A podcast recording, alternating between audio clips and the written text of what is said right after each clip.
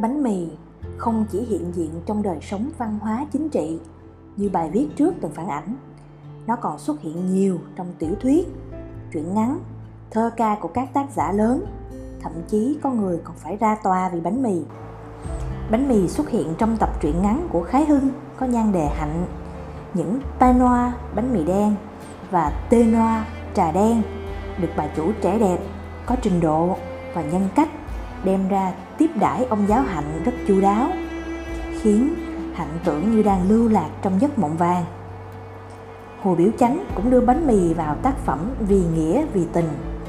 Ổ bánh mì to, rẻ, giải quyết cái đói cho các cậu bé quỳ và hồi. Còn trong truyện ngắn nổi tiếng, đám người đi xem của lỗ tống, những tiếng rao rười rượi có vẻ buồn ngủ. Bánh mì nóng nào, mới vừa nướng đây. À bánh mì nào, bánh mì nóng nào?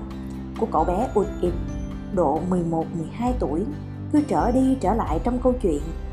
Tiếng rao làm liên tưởng đến tiếng rao của anh bán bánh mì ở Sài Gòn, thời buổi kinh tế khó khăn, năm 1933 bánh mì An Nam, mới ra lò. Bánh mì An Nam của An Nam làm, xu nhỏ một ổ, đăng trên báo Phụ nữ Tân Văn. Nhân vật Jean Valjean trong tác phẩm Những người khốn khổ của văn hào Pháp Victor Hugo vì ăn cắp bánh mì Hồng cứu đói cháu gái mà phải chịu khổ sai gần 20 năm. Đây có lẽ là câu chuyện văn chương nổi tiếng hơn hết thảy.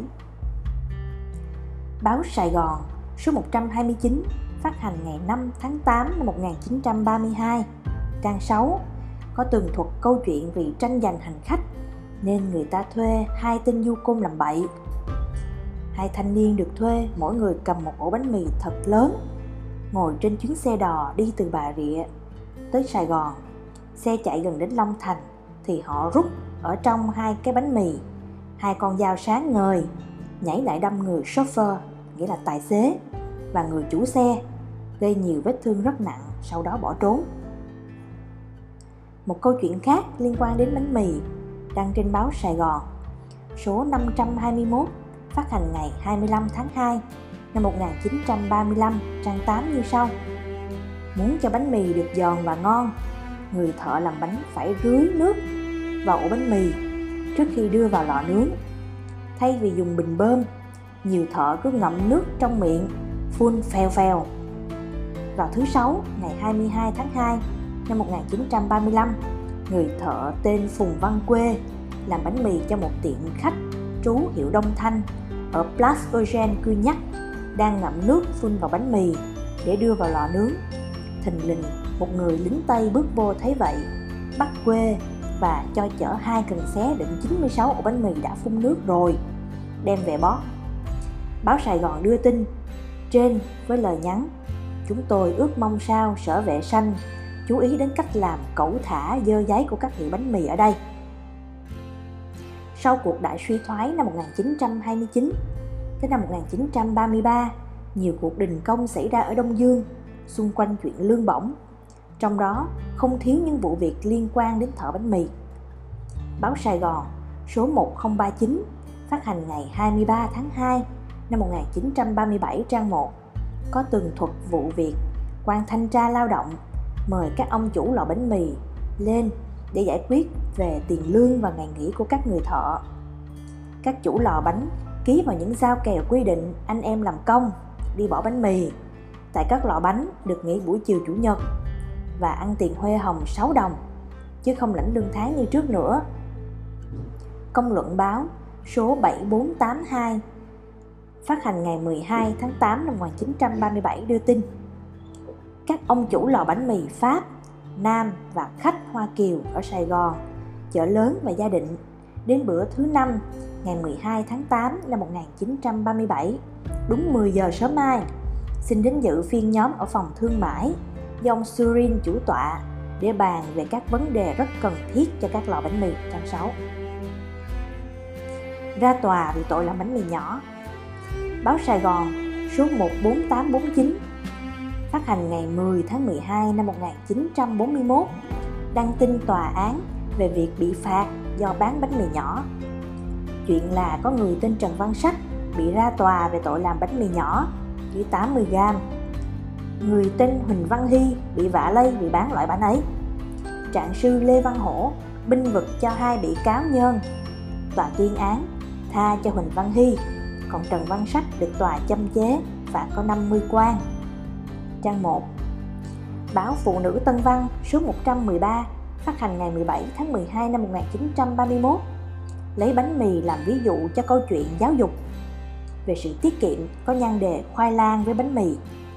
Câu chuyện có nội dung, nam là cậu học trò con nhà giàu. Từ nhỏ tới lớn, quen dùng bánh mì với cà phê điểm tâm. Nam không bao giờ ăn khoai lang như phần đông anh em bạn học. Một bữa kia, thấy nam ăn khoai lang một người bạn mau miệng hỏi sao bây giờ bạn lót lòng khoai lang nam trả lời nạn kinh tế quẩn bách cũng nên thay bánh mì cà phê mà ăn khoai lang uống trà Huế. Cũng trên báo Phụ nữ Tân Văn số 203 phát hành ngày 8 tháng 6 năm 1933, trang 15, cho thấy rõ tác hại của cuộc đại suy thoái. Chồng, ổ bánh mì đây mình, đem cho em và mình ăn. Vợ, con Minh. Chồng, tôi ăn ngoài quán rồi. Kỳ thật, là người chồng thất nghiệp chịu bụng đói nhường ổ bánh mì cho vợ con ăn. Báo Ngày Mới số 47 phát hành ngày 2 tháng 10 năm 1947 đăng tin một chiếc bánh suýt giết chết người với nội dung một người lính Anh đứng canh gác ở biên giới Đức và Hà Lan bị thương bởi một chiếc bánh mì người ta ném trúng. Xét ra thì đầu đuôi câu chuyện là một bác nông dân Hà Lan có lòng thương xót người Đức thiếu bánh ăn, nhưng muốn đi qua biên giới thì không được phép. Cho nên mỗi ngày bác cứ đứng bên này mà ném bánh sang bên kia. Chẳng may hôm ấy một chiếc bánh ném trúng vào người lính anh làm cho người lính bị thương. Bánh mì còn là hình ảnh tượng trưng cho sự đùm bọc, nhân nghĩa của người Sài Gòn. Công luận báo số 7487 phát hành ngày 19 tháng 8 năm 1937 viết Hơn 2 tuần nay, các báo ở chợ lớn bán chạy như bánh mì. Trang 6 Bánh mì là một phần của các chương trình từ thiện xã hội từ xưa đến nay. Báo Tia Sáng số 868 phát hành ngày 27 tháng 4 năm 1951 cho biết Hội Hợp Thiện tặng 239 ổ bánh mì cho Hội Bảo trợ Đồng bào Hồi cư. Đi quanh Sài Gòn, thành phố Hồ Chí Minh bây giờ, chúng ta thấy đâu đó có những thùng bánh mì từ thiện dành cho người nghèo ở các ngã tư, đèn xanh đèn đỏ thể hiện tấm lòng hào hiệp của người Sài Gòn.